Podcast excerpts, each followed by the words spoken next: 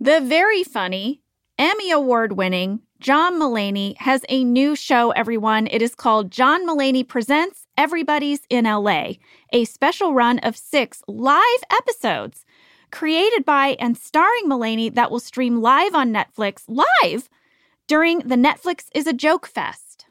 Yes, it is a comically unconventional show that will feature special guests. I'm very excited for this. Watch John Mullaney Presents Everybody's in LA debuting May 3rd live at 7 p.m. Pacific Standard Time only on Netflix.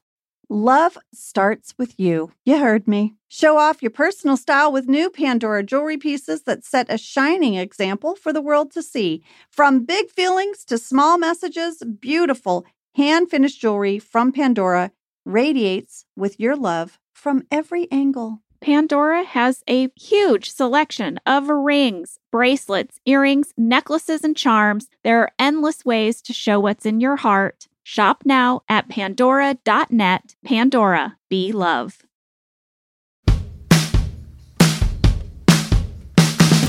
I'm Jenna Fisher. And I'm Angela Kinsey. We were on The Office together. And we're best friends. And now we're doing the Ultimate Office Rewatch podcast just for you. Each week, we will break down an episode of The Office and give exclusive behind the scenes stories that only two people who were there can tell you.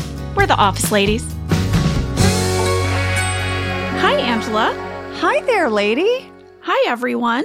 Hi. Today we're going to talk about the cover up. It is season six, episode 24, written by Gene Stupnitsky and Lee Eisenberg. We love them. Mm-hmm. And directed by our very own Rain Wilson. Rain. Here is your summary. Michael becomes convinced that Donna, remember the manager from Sid and Yeah. Oh, Dexter's, yeah. who Oh, yeah. bought all the printers last week, How many we don't know. how many she needs, we're not sure. But it turns out Michael was right. She was giving signals. They are full on dating. But today, he's going to become convinced that Donna is cheating on him. Yes. And he's going to ask Dwight to find out the truth. I mean, this is Dwight's Super Bowl. He's so excited. He's so excited. He gets to go undercover. I mean, he like dives across a table in the break room when he gets the news. That wasn't even in the script. I wanted to see. I looked it up in the shooting draft. It just says Dwight sprints out, but that table move, that was rain. I believe it. Well, meanwhile, Daryl gets delayed revenge on Andy for a past issue that upset him. And he does this by making him think that Gabe is going to fire him for revealing the truth about the faulty Sabre printers. Turns out, sometimes they catch on fire. Turns out there might be something really happening. Fast fact number one is that Rain Wilson directed this episode. Rain directed three episodes of The Office, and this was his first. We reached out to Rain, Mm-hmm. and he sent in some audio clips, which he recorded While driving, in traffic. and you can hear at the end, it's like accident up ahead. I was like, Rain, maybe stop talking to us. All right, here is what Rain had to say about directing. Hello there, office ladies. It's me, your old pal, Rain. So I understand you're doing the cover up in this week's episode. How exciting! Dwight unleashed as a private detective to investigate Donna. A lot of great scenes in the gym with that great ending of Dwight leading the cycling spin class.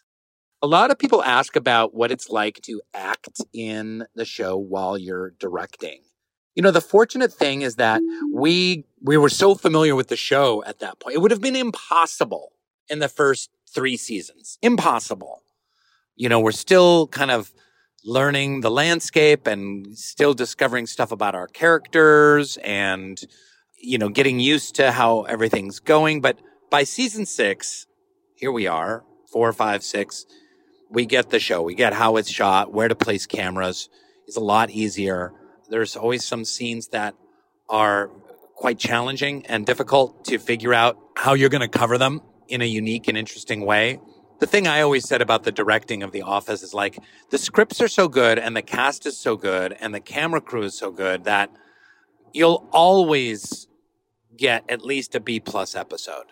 So what the really good directors like Ken Quapis and Paul Feig and several others were able to do is like take a B plus A minus episode and move it to an A.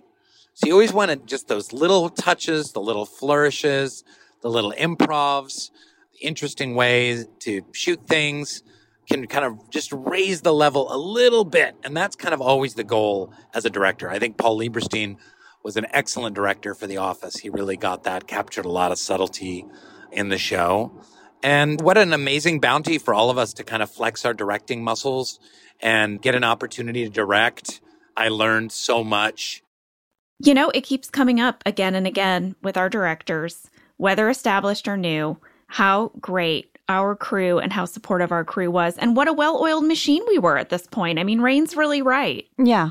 And we also really knew our characters. Well, I also asked Rain what was challenging about directing. Here's what he had to say It was challenging because, you know, you're working with your castmates, and these are people that know you as an actor. So you have to be quite gentle and diplomatic in your notes and in your thoughts because you're working with your family. You know, you're not all of a sudden Orson Welles, the boss.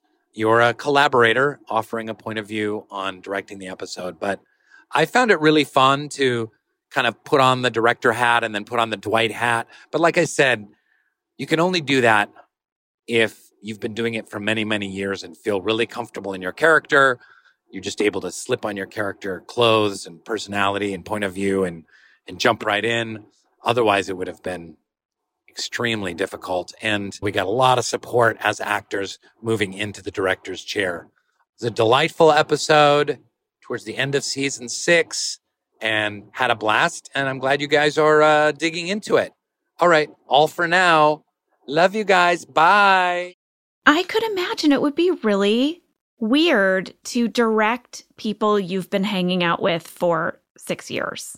Oh, for sure. But I loved this quote from what Rain said. He said he saw himself as a collaborator offering a point of view.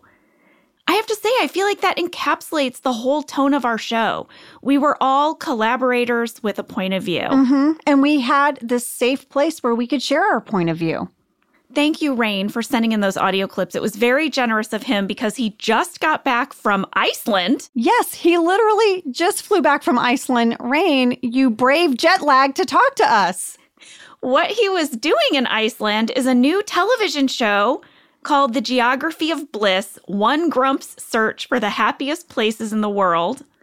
I cannot wait. I cannot believe this job. How do you get this job? I mean, Jenna, how that is just like the coolest thing. He gets to travel all over and just be himself. Yeah, he gets to go to Iceland, Ghana, Japan, and more.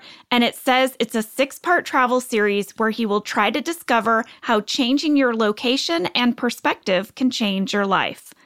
This I is the mean, greatest job of all time. so awesome, Why didn't Rain. we think of this? Rain, we cannot wait to watch. Can me and you do the Geography of Bliss part two to ladies who love factories? Yes. Can we do that? Can it just be ladies who love factories?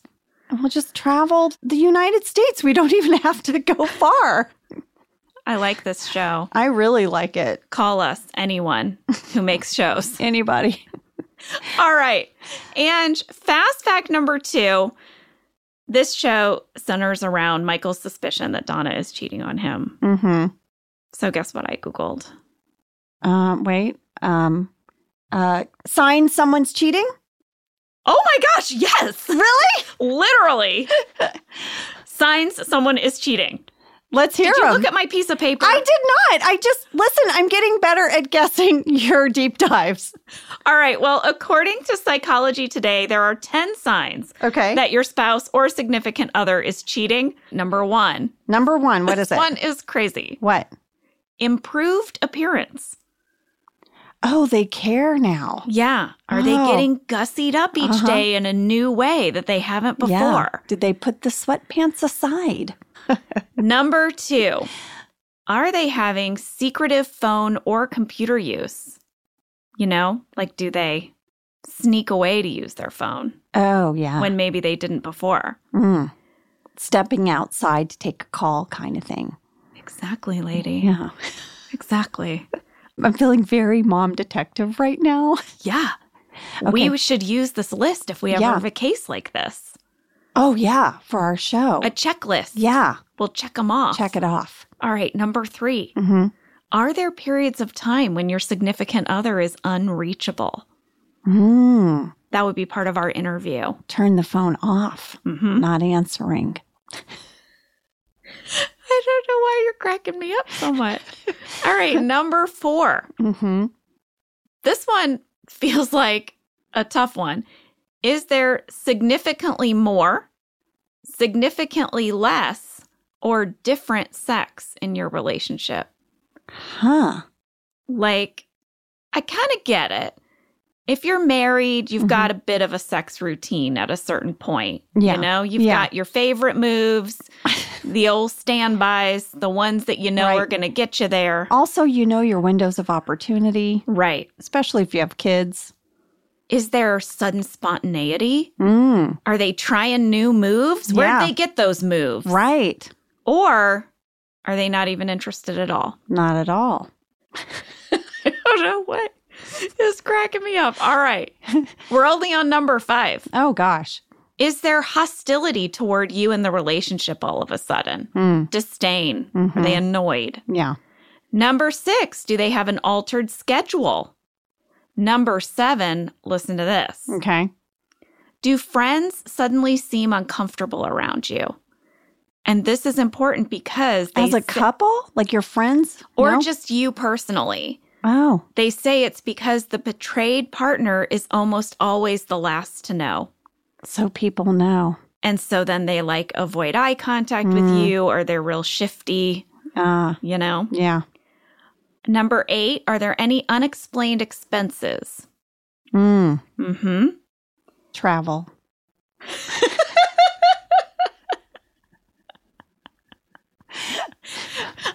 This is your character for Mom Detectives. Okay. Like 100%. Okay, You are okay, this person. Okay.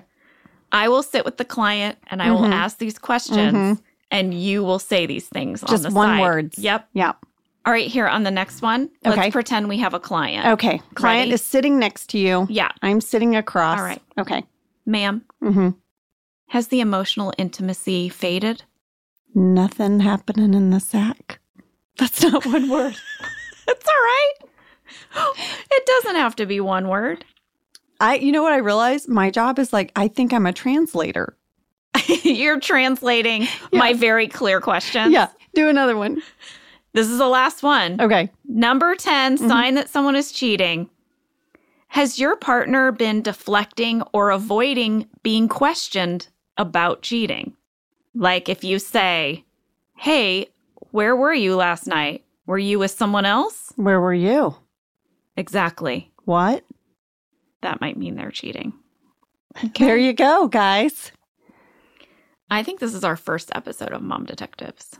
Someone is having an affair. We think, We maybe. think, Who maybe. knows? That couple down the street on the left, the house with the green door.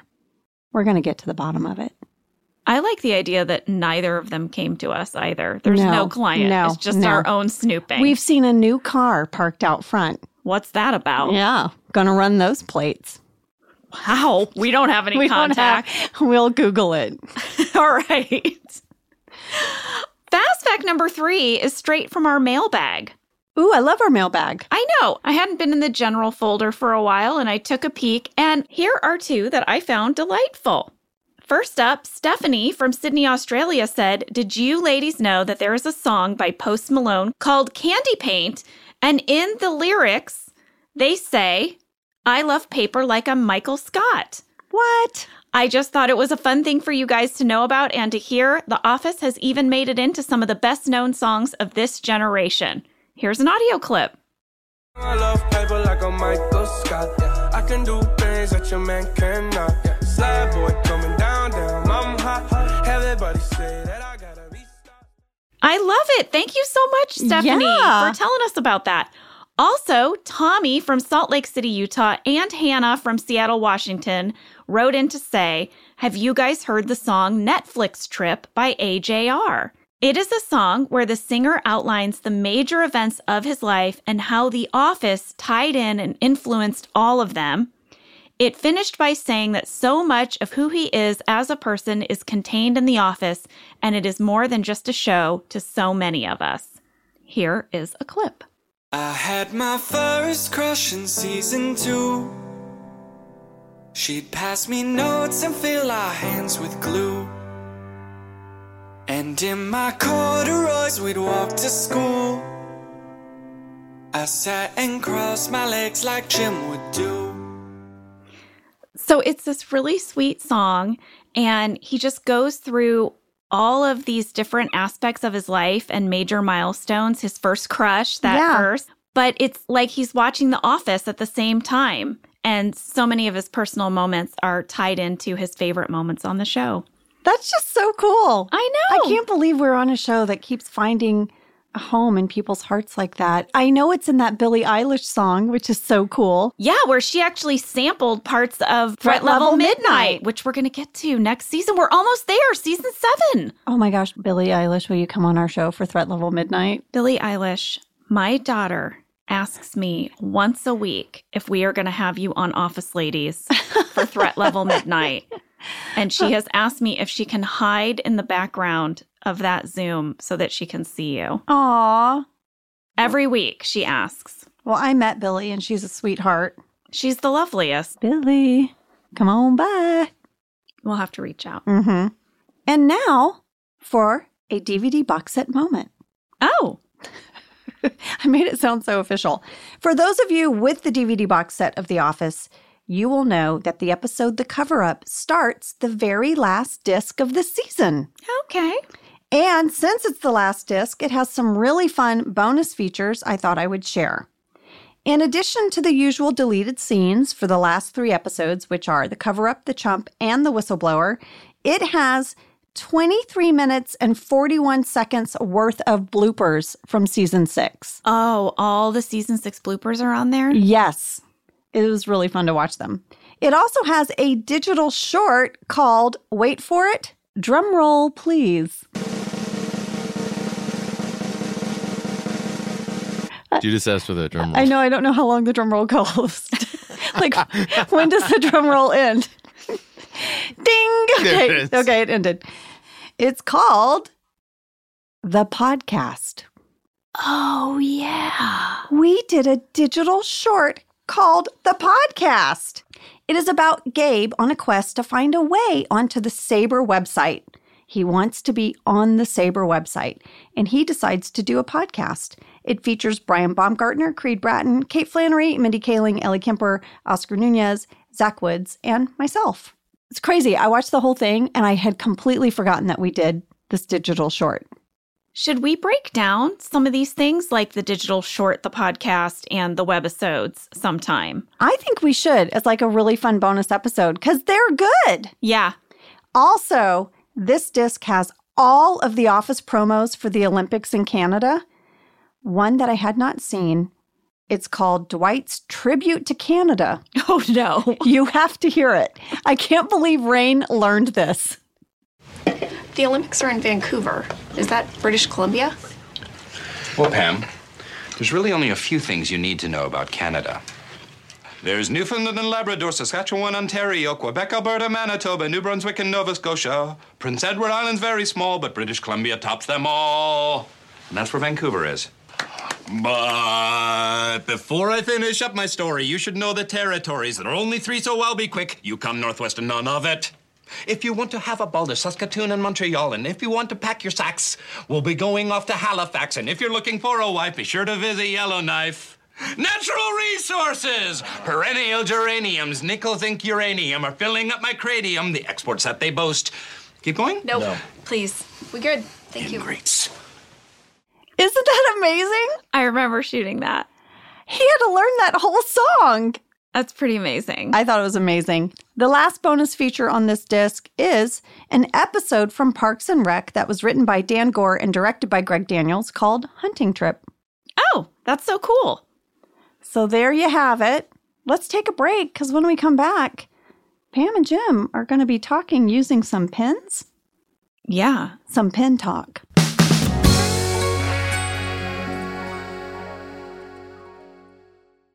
So this winter, we went on a little ski trip with another family and we got an Airbnb, which was so wonderful, right? Because you can make your own breakfast in the morning. We could even go there for lunch to warm up.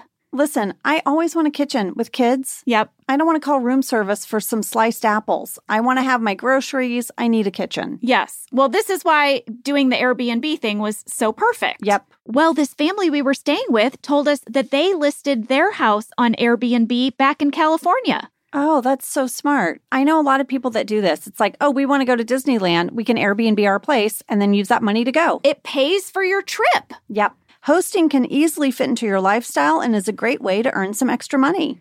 So if you have a home, but you're not always at home, you have an Airbnb. Your home might be worth more than you think. Find out how much at airbnb.com slash host. This podcast is brought to you by Squarespace. Finding work life balance can be tough, but Squarespace gives you the tools to reach your goals and have time to celebrate. Squarespace is the all in one website platform for entrepreneurs to stand out and succeed online. You can use Squarespace to create a website, engage with your audience, and sell anything from products to time, all in one place.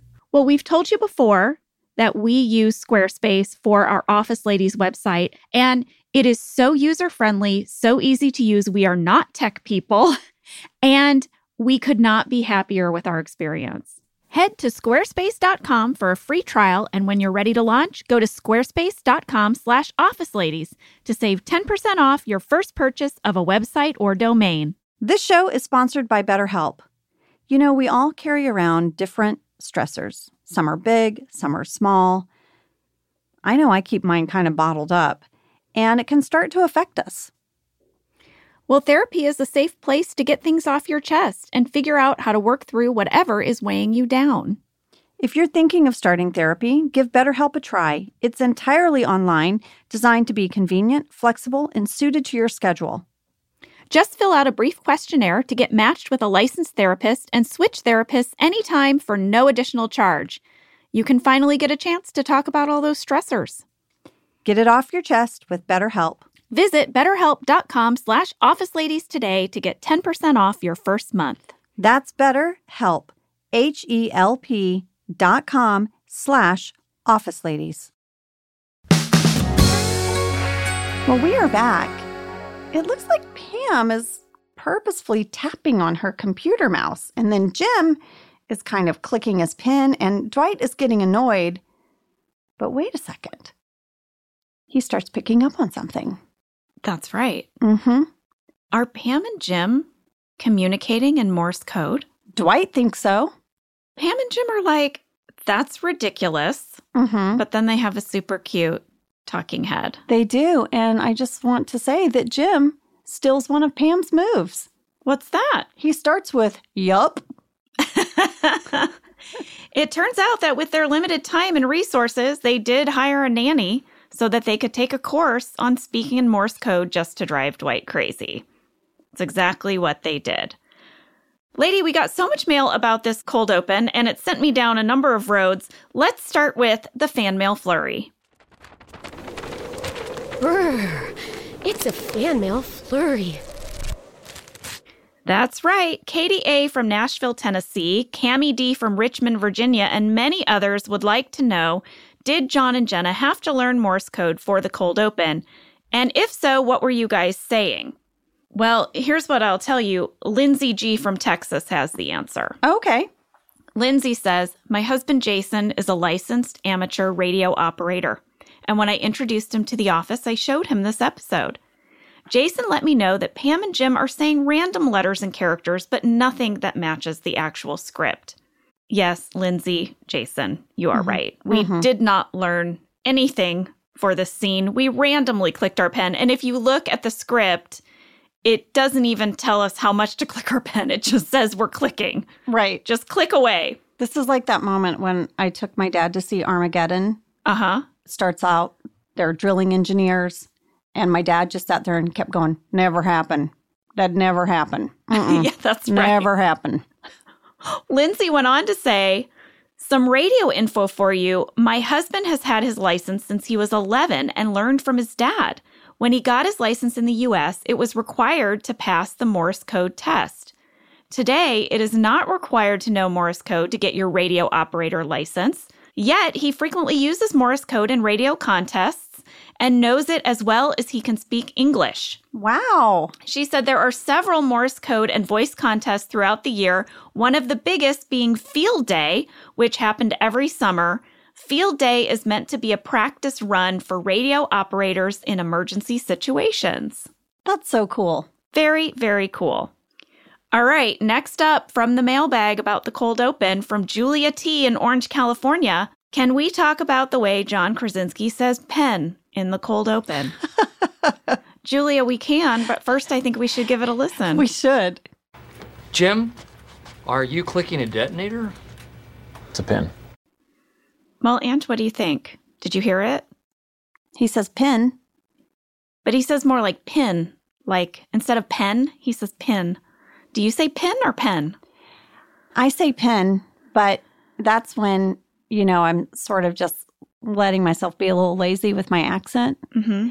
But if I try to think about it, I would say pen, Mm-hmm. pen, right? Am I saying it right? Pen. Pen, but I have to think about it. If I don't think about it, I just say, can I borrow your pen? Yeah. Yeah. He also says D White. He says D White and pen. Well, there's another thing he says too, but I'll bring it up later. All right. Finally, we got this fan question from Alan J. in Salt Lake City, Utah.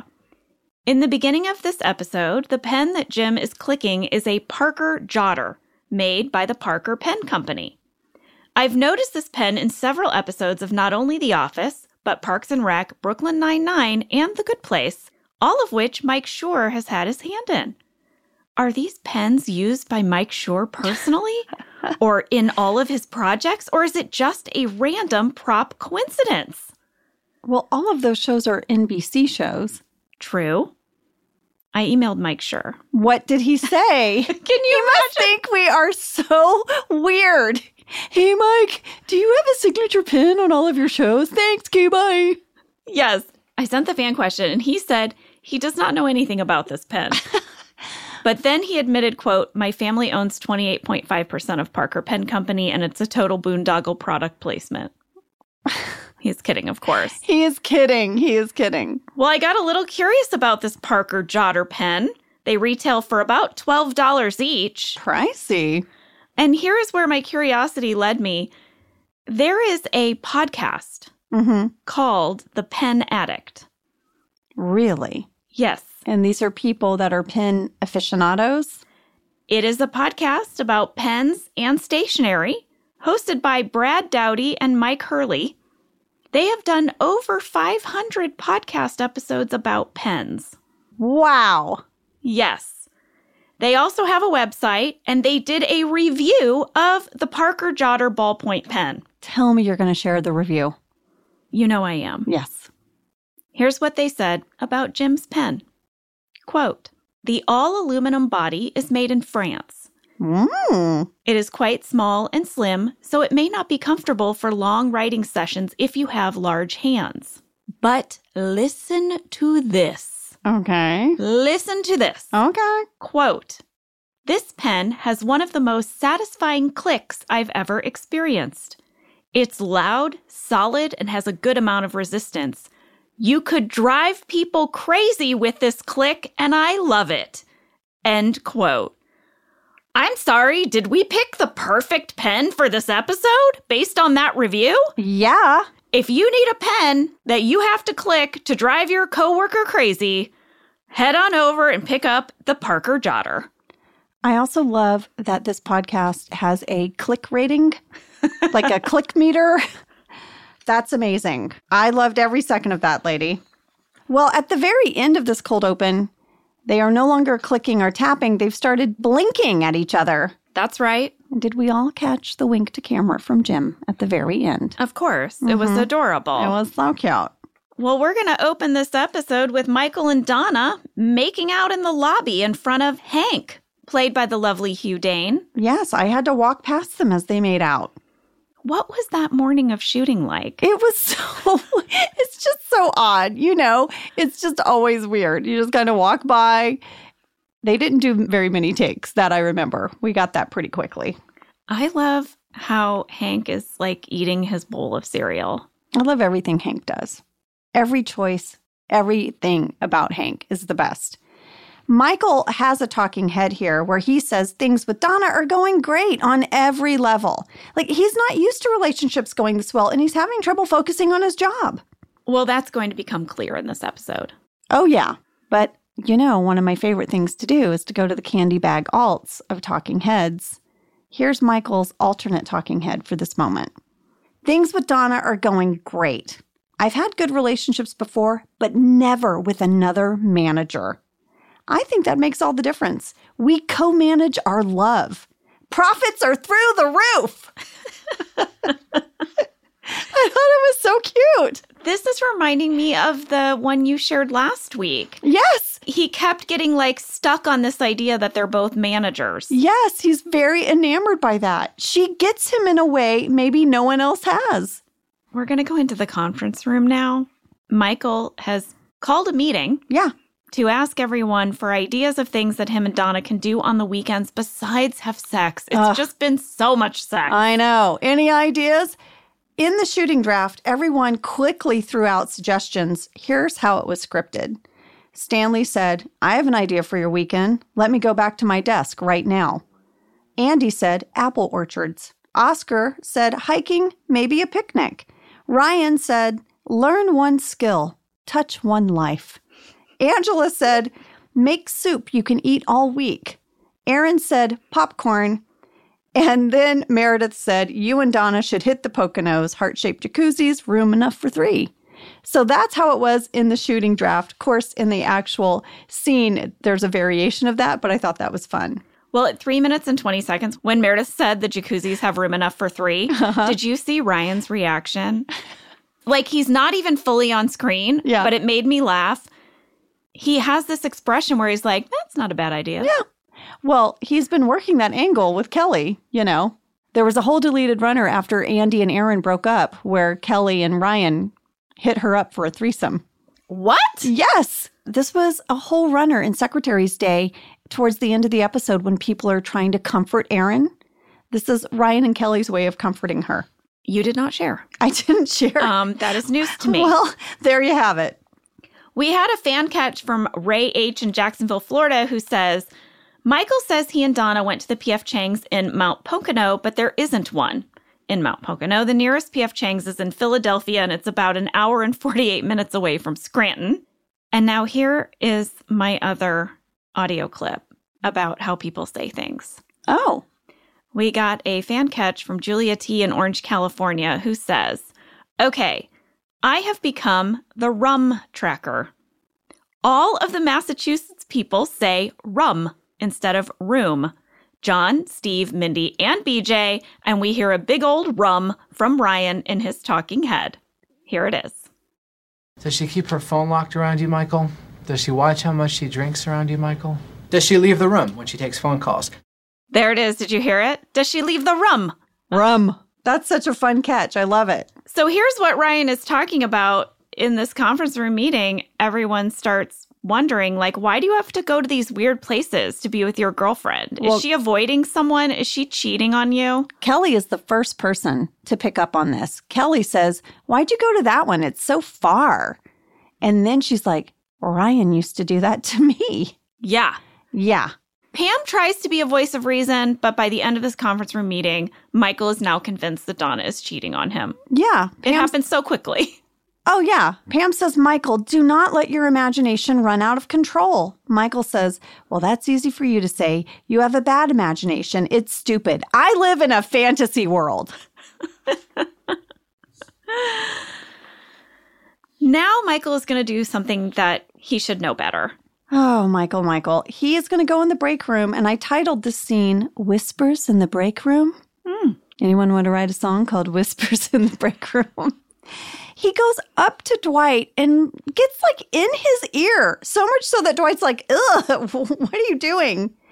And he whispers, I want someone to follow Donna. I want her tailed. I need the name of a good private investigator. And Dwight is going to give Michael his business card with rates. This scene was longer, it was in the shooting draft.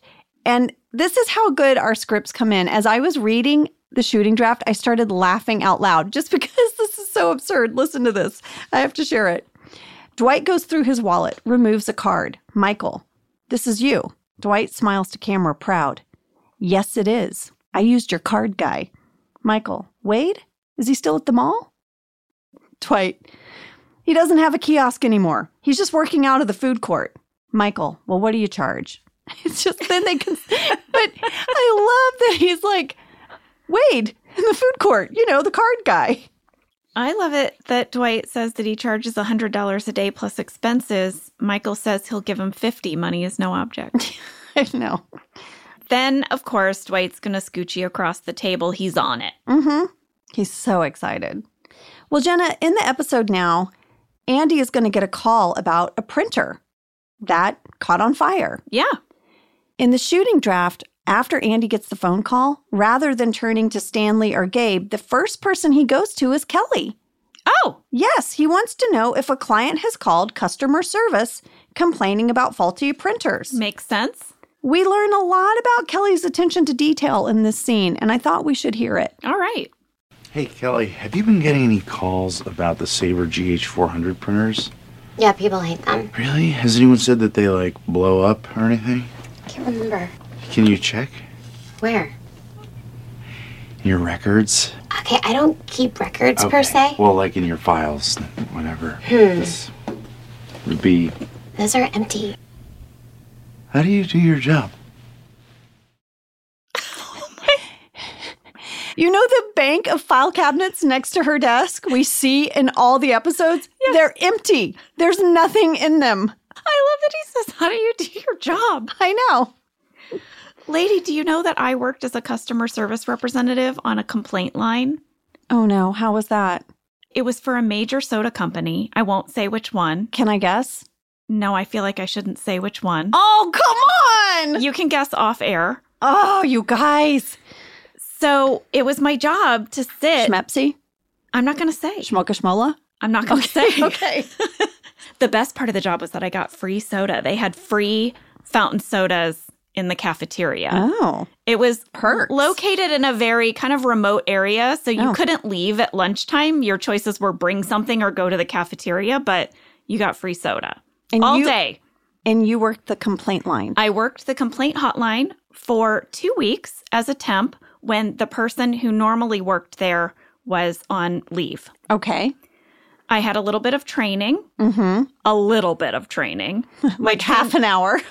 It was like a day, but basically there was a binder. They explained you answer the phone, you listen to the complaint, you take it seriously, you log it, and then you offer to send the person coupons for free soda Okay. as a way to apologize for whatever inconvenience they have. And now, did Bad. they have a script? Because you know, I worked in telemarketing, and you usually have a script when someone calls to complain that you follow. There wasn't really a script, but there was a binder that outlined the top complaints Mm. and suggested responses. Okay. So, for example, the top complaint at the soda company was someone has found a piece of glass or other object in their soda. Okay. And the response to that was our sodas are canned in a glass free environment. Most likely, the cases were stored next to some kind of broken glass. And then when you opened the soda, it fell in.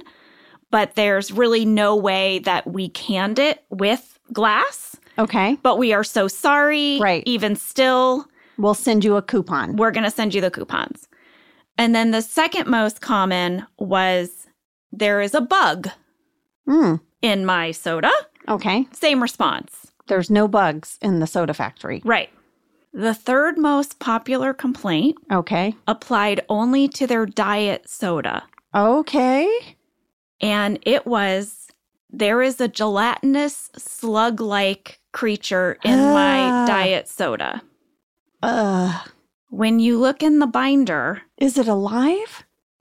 No. Everyone who called about it was like, I can't tell what it is. It's like a gelatinous sort of thing in my soda. I don't know what it is. Oh my God. Third most popular complaint. Do you know what the binder said? No. The binder said, We have no explanation for this. Offer coupon. So they knew. They knew in the diet soda there could be a gelatinous thingy. This is a mom detective. When I read that, I was literally sipping their diet soda. Wow. I'll say I continue to drink their diet soda, even with this insider info. Have you ever found a gelatinous thingy? I have not. One of the hypotheses was like there's something in the ingredients of the diet soda that, if for some reason that soda has gone from very extreme high temperatures to extreme low temperatures and back again, can cause it to like congeal. Ah. And that's what that gelatinous thing is. It's just like a congealing of Some ingredient. chemicals. Yeah. But they don't know. They don't know. Well, this sounds like the soda that would exist in Stranger Things. Oh my gosh, this season is so scary. Anyway, I really loved my job there. It was great. I have a feeling you were better at recording files and documenting things than Kelly. I was. I mean, we had to keep very detailed notes. But you know, one thing I did do? What? Should I admit this? What? I told my friends and family that if they called me, I could send them coupons for free soda. You work in the system, lady. I did. Well, one of the things that cracked me up about the scene between Kelly and Andy, which would only have like supported his whole theory, is that Kelly's like, oh yeah, they hate those. like people are calling in, they hate the printers, they hate them. This is going to become the beginning of an arc, though. Well, in the script and the episode that aired, Andy goes instead to Gabe and says, hey, someone called, said the printer caught on fire. And Gabe acts weird.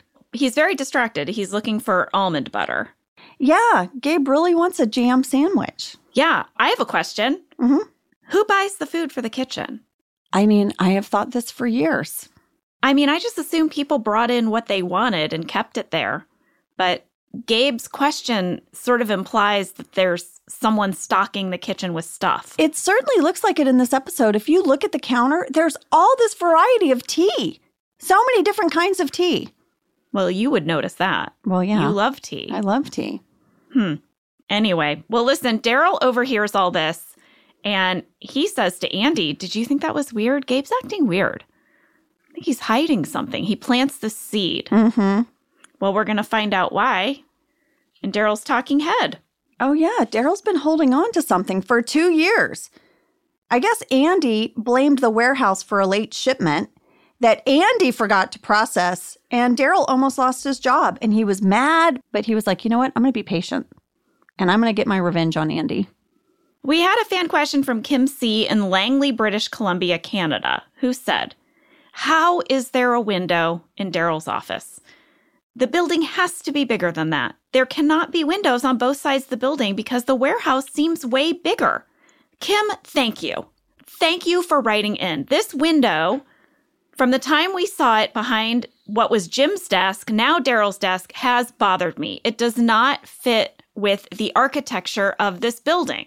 It is the only window right there. Like if you follow that window over, now you're in the bathrooms. And if you keep following it over, you're in Kelly's nook. Kelly doesn't have a window. No.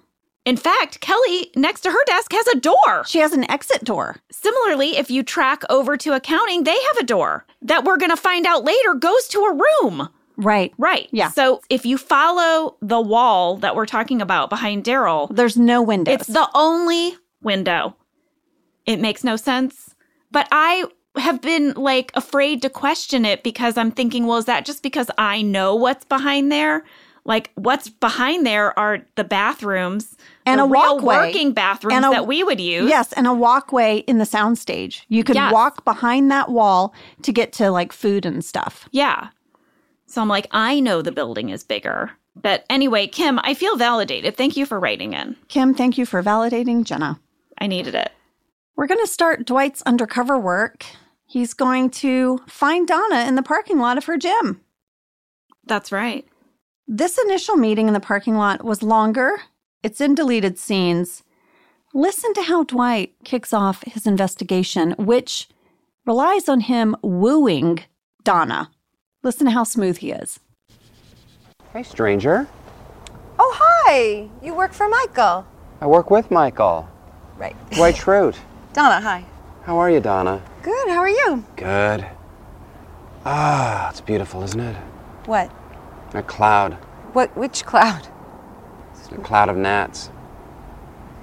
I could follow a cloud of gnats around for hours. Cloud of gnats. That's how you get them.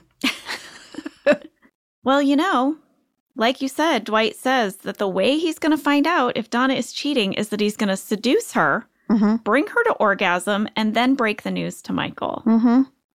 I have a location breakdown. Let's hear it. Both the interior and exterior of the gym were filmed on location in Reseda, California at 360 Health Club, which is now closed. Well, let's take a break because when we come back, there's no ice cream in the kitchen. Oh my God. This I is can't so wait to gross. talk about Oh. this. Did he really eat mayonnaise? I'll tell you after the break. Okay.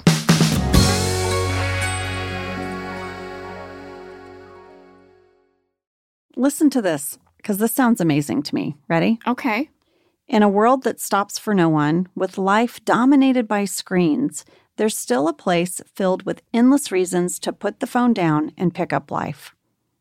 Doesn't that sound lovely? Where are we talking about? South Dakota. That's where Lee was born. Really? South Dakota. How did I not know that? I don't know. I didn't know he was born in South Dakota. Mhm. He has family there.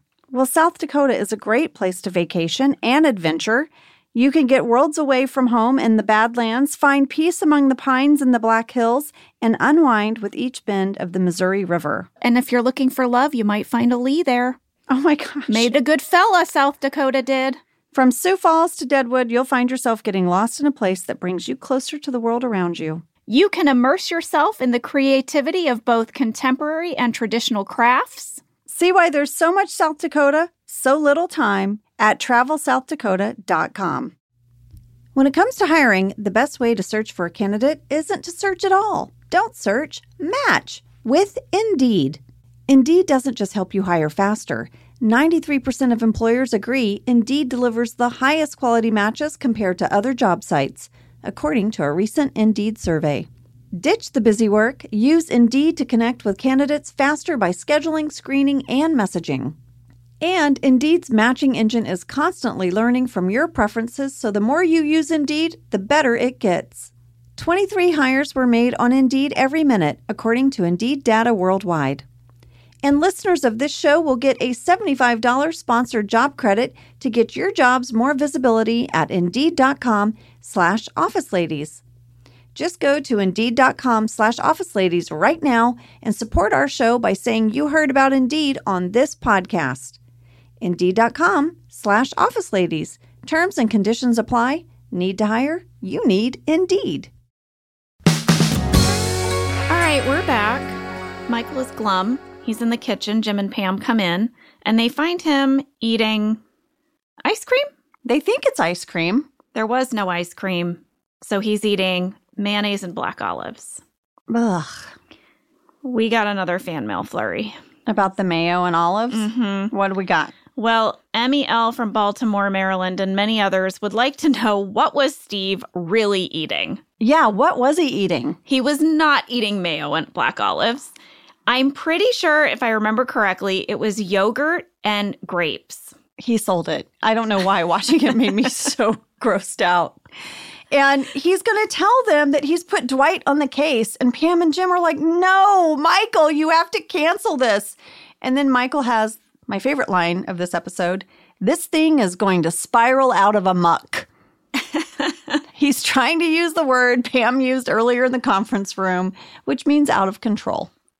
Well, Pam tells Michael that he has a tendency to self sabotage and torpedo his romantic relationships. And Michael agrees that he often ruins everything with the loves of his life, which he begins to list. All but Helene. So Pam says, Helene? Michael can't seem to recall who this person is. Helene. She's like, my mother? He's like, oh yeah. Oh, yeah. Yeah. I Uh-huh. love Steve's look Mhm. Mm-hmm.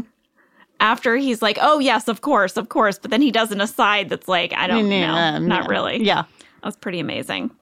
Well, I guess they get through to him because Michael is going to try to call Dwight and I guess take him off the case. But Dwight's not answering. No, he blocks Michael's call. And he's going to start following Donna around the gym. And I guess this is flirting. It's very strange. Whatever it is, it needs to stop. Because, Dwight, what are you doing? What is that thing he puts on his head and he's trying to lift? It looked medieval. That's a real thing. I looked it up. No. Yes, it is a thing that is supposed to help strengthen your neck muscles, but Dwight is doing it totally wrong. Like, what? The head strappy thing? Yeah, the head strappy thing with a weight on it is a real thing. Now, why do you need super strong neck muscles? I don't know. Maybe it helps you lift other things. You know, like Your if neck. you're a big lifter, You you, need, need- a big neck, You need a big neck. but you're not supposed to bend over. You're Ugh. supposed to stand straight up. It look- so it looked like Painful. Rain was hurting himself. I Yeah. was concerned. I did Google something. I got curious. Mm Let me ask you hmm. Okay. do you know how much the average human head weighs? Oh, gosh. Because I was like, why would you need, like, what are we holding up every day? Well, here's the thing. I just sort of have this vague memory from like a science class in school that our heads are really heavy. Like I kind of remember that we have big heads. So, what do you think? Sam, do you have a guess? How much does the average human head weigh? I'm going to say 15 pounds. Okay. Angela? Yeah, I was going to say I don't know, should I try to lift my own head? How does it feel? I don't know. Like I I think 10 to 20 pounds. Okay. On average, a human head weighs 10 to 12 pounds. Oh, Yeah. I've given someone a pretty big head at 20 pounds. But listen, your head is balanced on just seven vertebrae in your neck and is surrounded by about 20 muscles.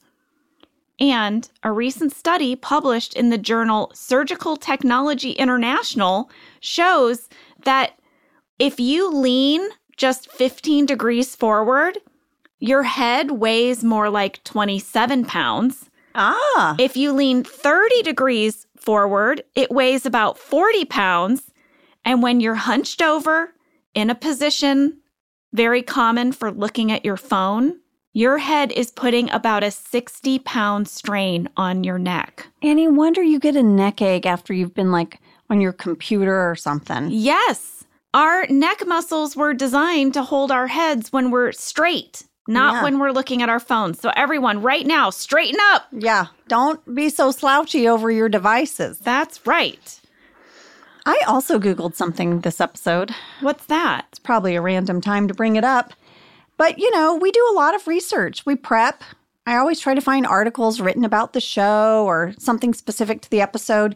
So I Googled the cover up, Mm-hmm. thinking maybe one of the first things that would come up would be our show.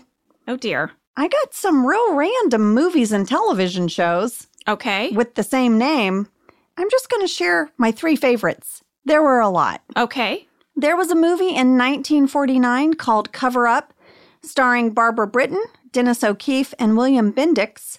The movie poster said, It takes more than a kiss to cover up a killing. Ooh. I know. i I'm even watched intrigued. the trailer. I'm like, I kind of want to go watch it. It's on Turner Classic Movies. Okay. I found an 80s television show called Cover Up for CBS, starring Jennifer O'Neill and John Eric Hexum. The show poster was my favorite. Ready? Yeah. She's the world's sexiest photographer. He's fashion's hottest model. They go where the government can't, helping Americans in trouble. What is this show? I know. This is amazing. And I also found a movie from 1991 with Dolph Lundgren and Louis Gossett Jr. called Cover Up. The movie poster said, If the lies don't kill you, the truth will. Wow. hmm World's sexiest photographer, fashion's hottest model, going where the American government can't. I don't even understand I- I that know. tagline. I know. I don't, I envision nothing when I hear that. I'll show you the, the TV poster. Here it is Undercover, Under Fire. This is incredible. Mm-hmm. I don't even know how to put words to it. Uh huh.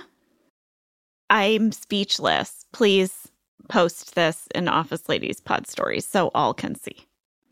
Back at the gym, Dwight is working hard. He's getting very sweaty and he will not wipe down his equipment.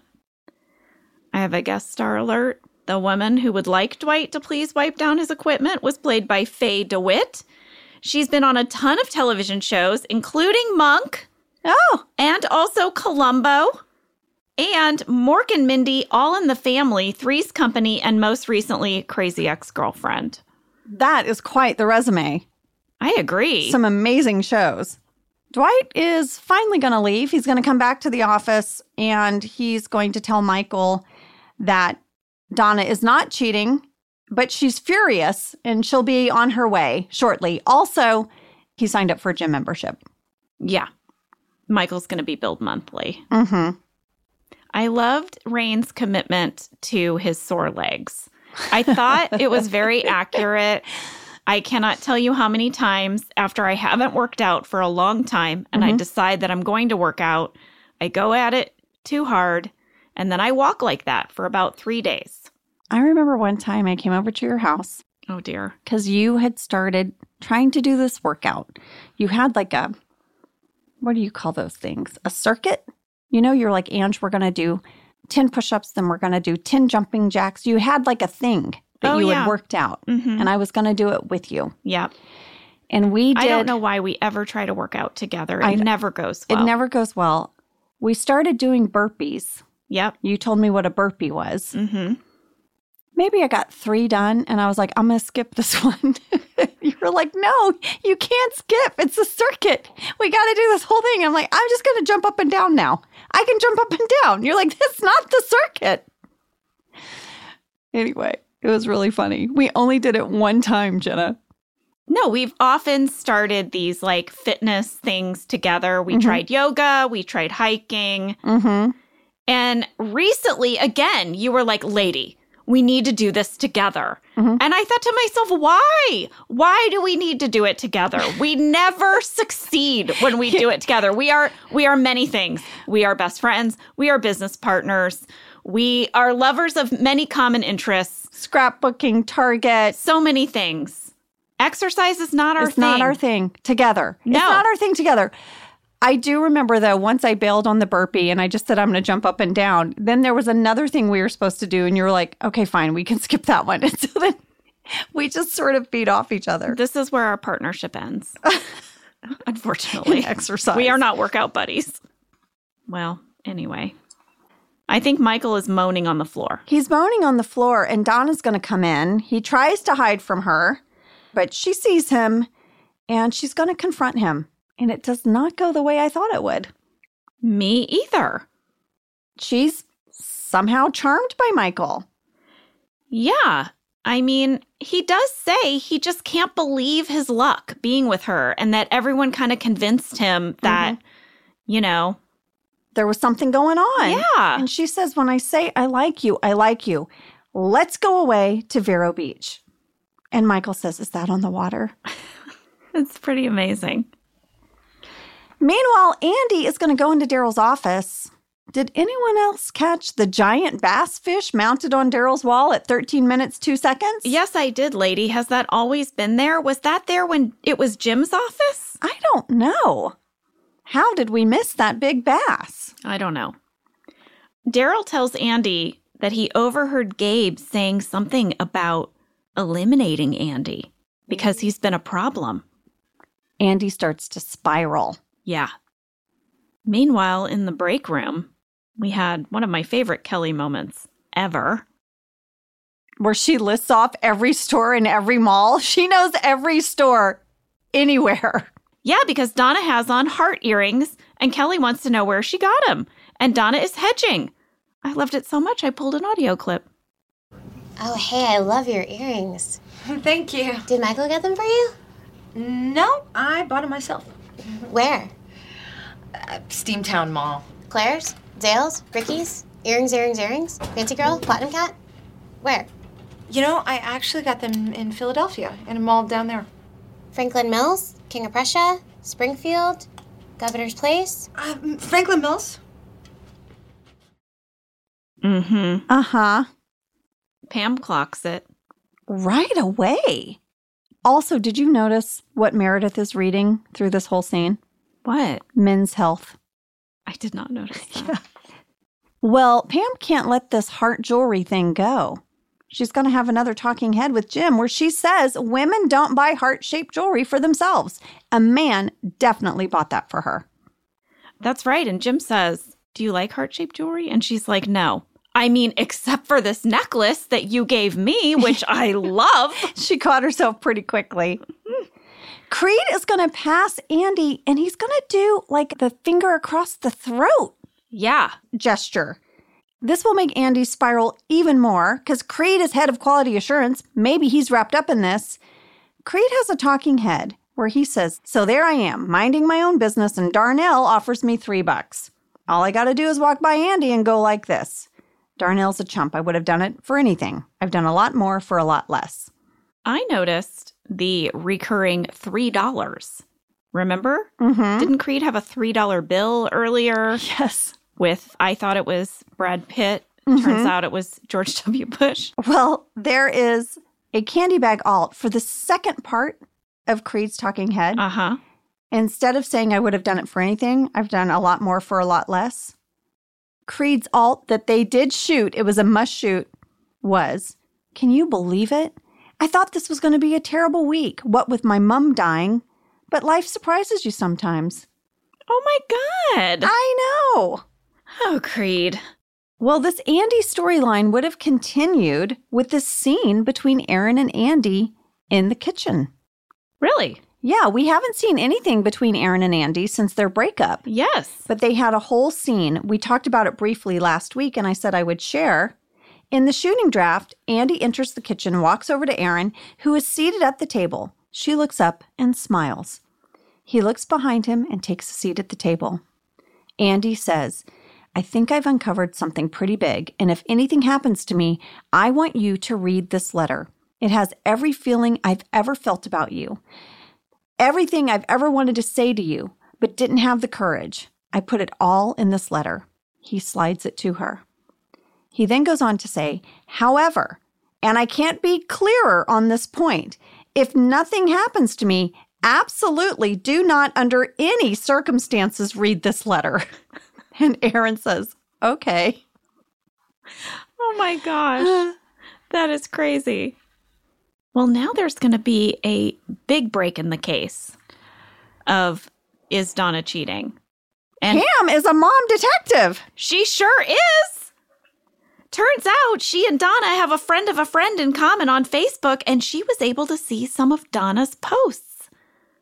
Now, first of all, obviously, Michael doesn't follow Donna on Facebook No, because there are pictures of her canoodling with another man. there's multiple pictures. Yeah. So we're going to come to find out in this episode that Donna is married. And the person she's kissing in these photos is her husband. Yeah. And this character of Donna's husband is going to show up next week. Spoiler alert. Randy told me that the actor who is going to play Donna's husband, named Shane, had been hired for the following week. His name was Larkin Campbell. So they contacted Allison Jones, and Allison gave them a general description of Larkin, and they cast a background artist to stand in and be a photo double so that they could take the pictures for this episode for Pam to have as a prop. These photos were shot by Michael Gallenberg on a green screen over on the warehouse stage, and Henry Sain built the Photoshop composite and the Facebook printouts that Pam holds up. A lot went into these printouts, Yeah. including Amy Peets having to like kiss a random fella for these pictures, Oh, yeah. right? Yeah. These are details you don't think about. Also, I just want to say Pam also shows a photo of Cece. Mm Mm-hmm. hmm. That was a photo of my real niece, Cece. Oh, it's such a cute picture. I know. It's at 15 minutes and 35 seconds. It's so crazy cute. Well, Pam is going to take these pictures in a folder and march into Michael's office where he is sitting with Donna. It looks like they're looking at places to stay in Vero Beach. mm-hmm.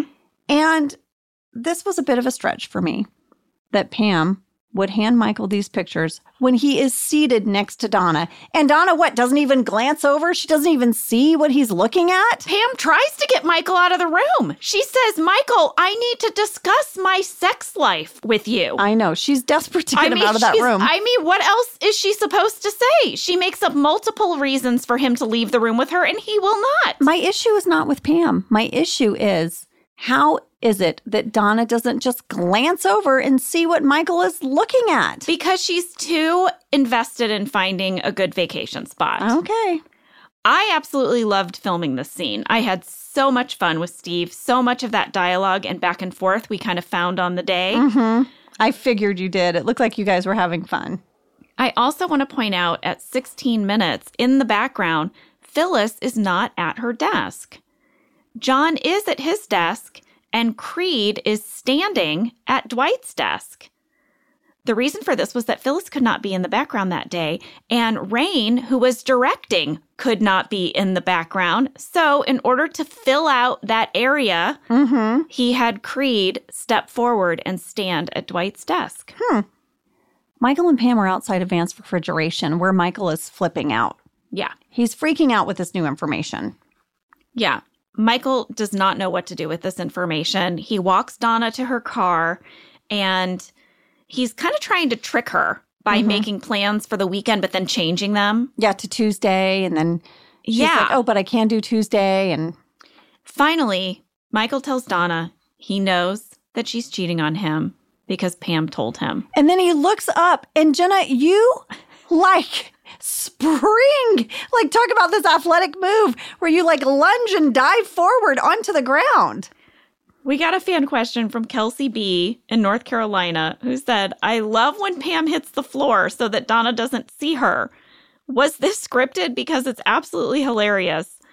Yes, that moment was scripted. In the script, it says, Pam hits the floor. And it was so fun to shoot. We kept laughing. I just kept trying to fling myself on the floor in the most ridiculous way every time. We were cracking up. We had a lot of fun with that moment. But this is when Michael is going to find out that he he is the person she's cheating with. Yeah, he's the other guy And next week we're going to learn what Michael's feelings are about that. about being the other fella. Yeah. At 18 minutes, four seconds, Gabe is going to tell Andy that they have investigated all of the instances of faulty printers. In every case, it was user error.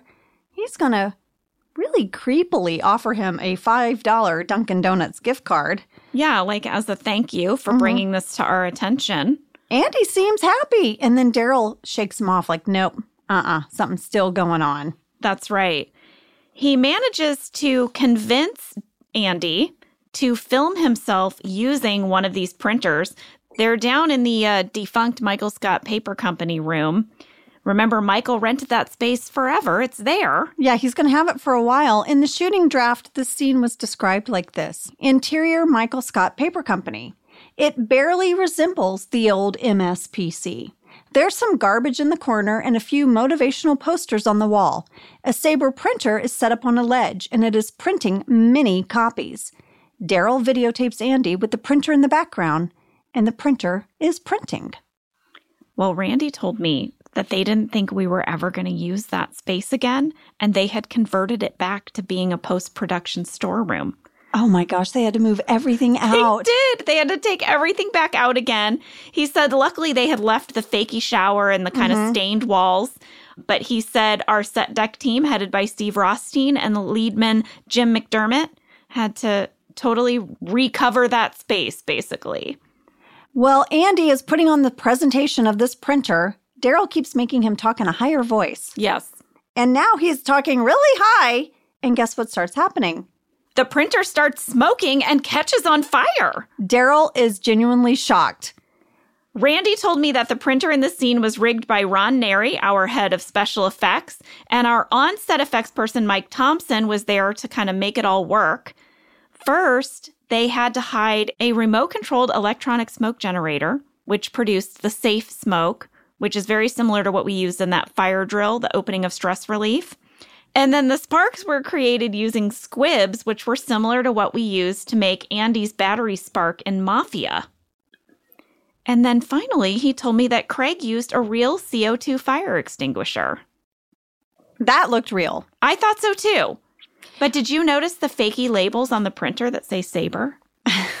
if you look close, there's two. Fakey label. Mm-hmm. This moment is going to um, sober up Daryl pretty quickly. That's right. He's going to have a talking head where he says, I don't want to prank anymore. Things get real. It's not funny. I'm just going to be good. Stay in my room. Go to church. Try to do one nice thing per day. I do not want to prank anymore. No more pranks. I don't like pranks myself. We've talked about this. I hate pranks. I know. We hate pranks. We're on board with Daryl. Daryl, stay away from the pranking. This episode ends with Dwight back at the gym. He has aggressively taken over a spin class.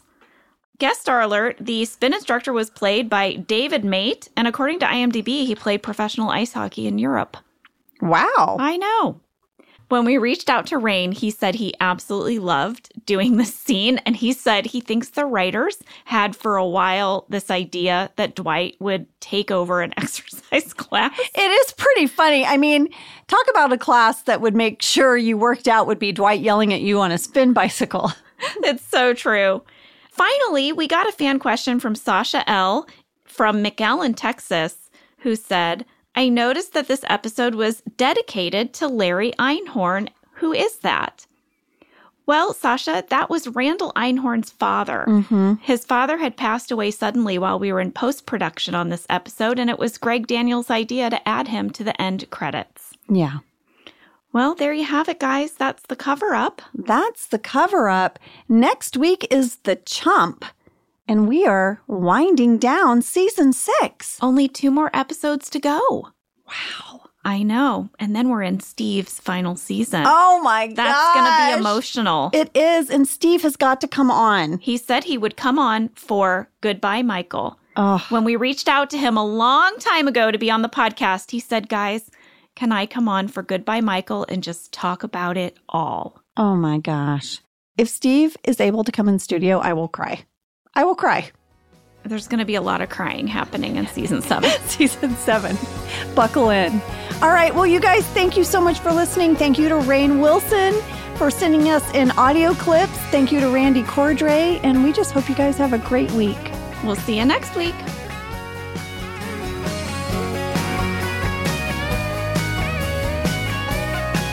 Thank you for listening to Office Ladies.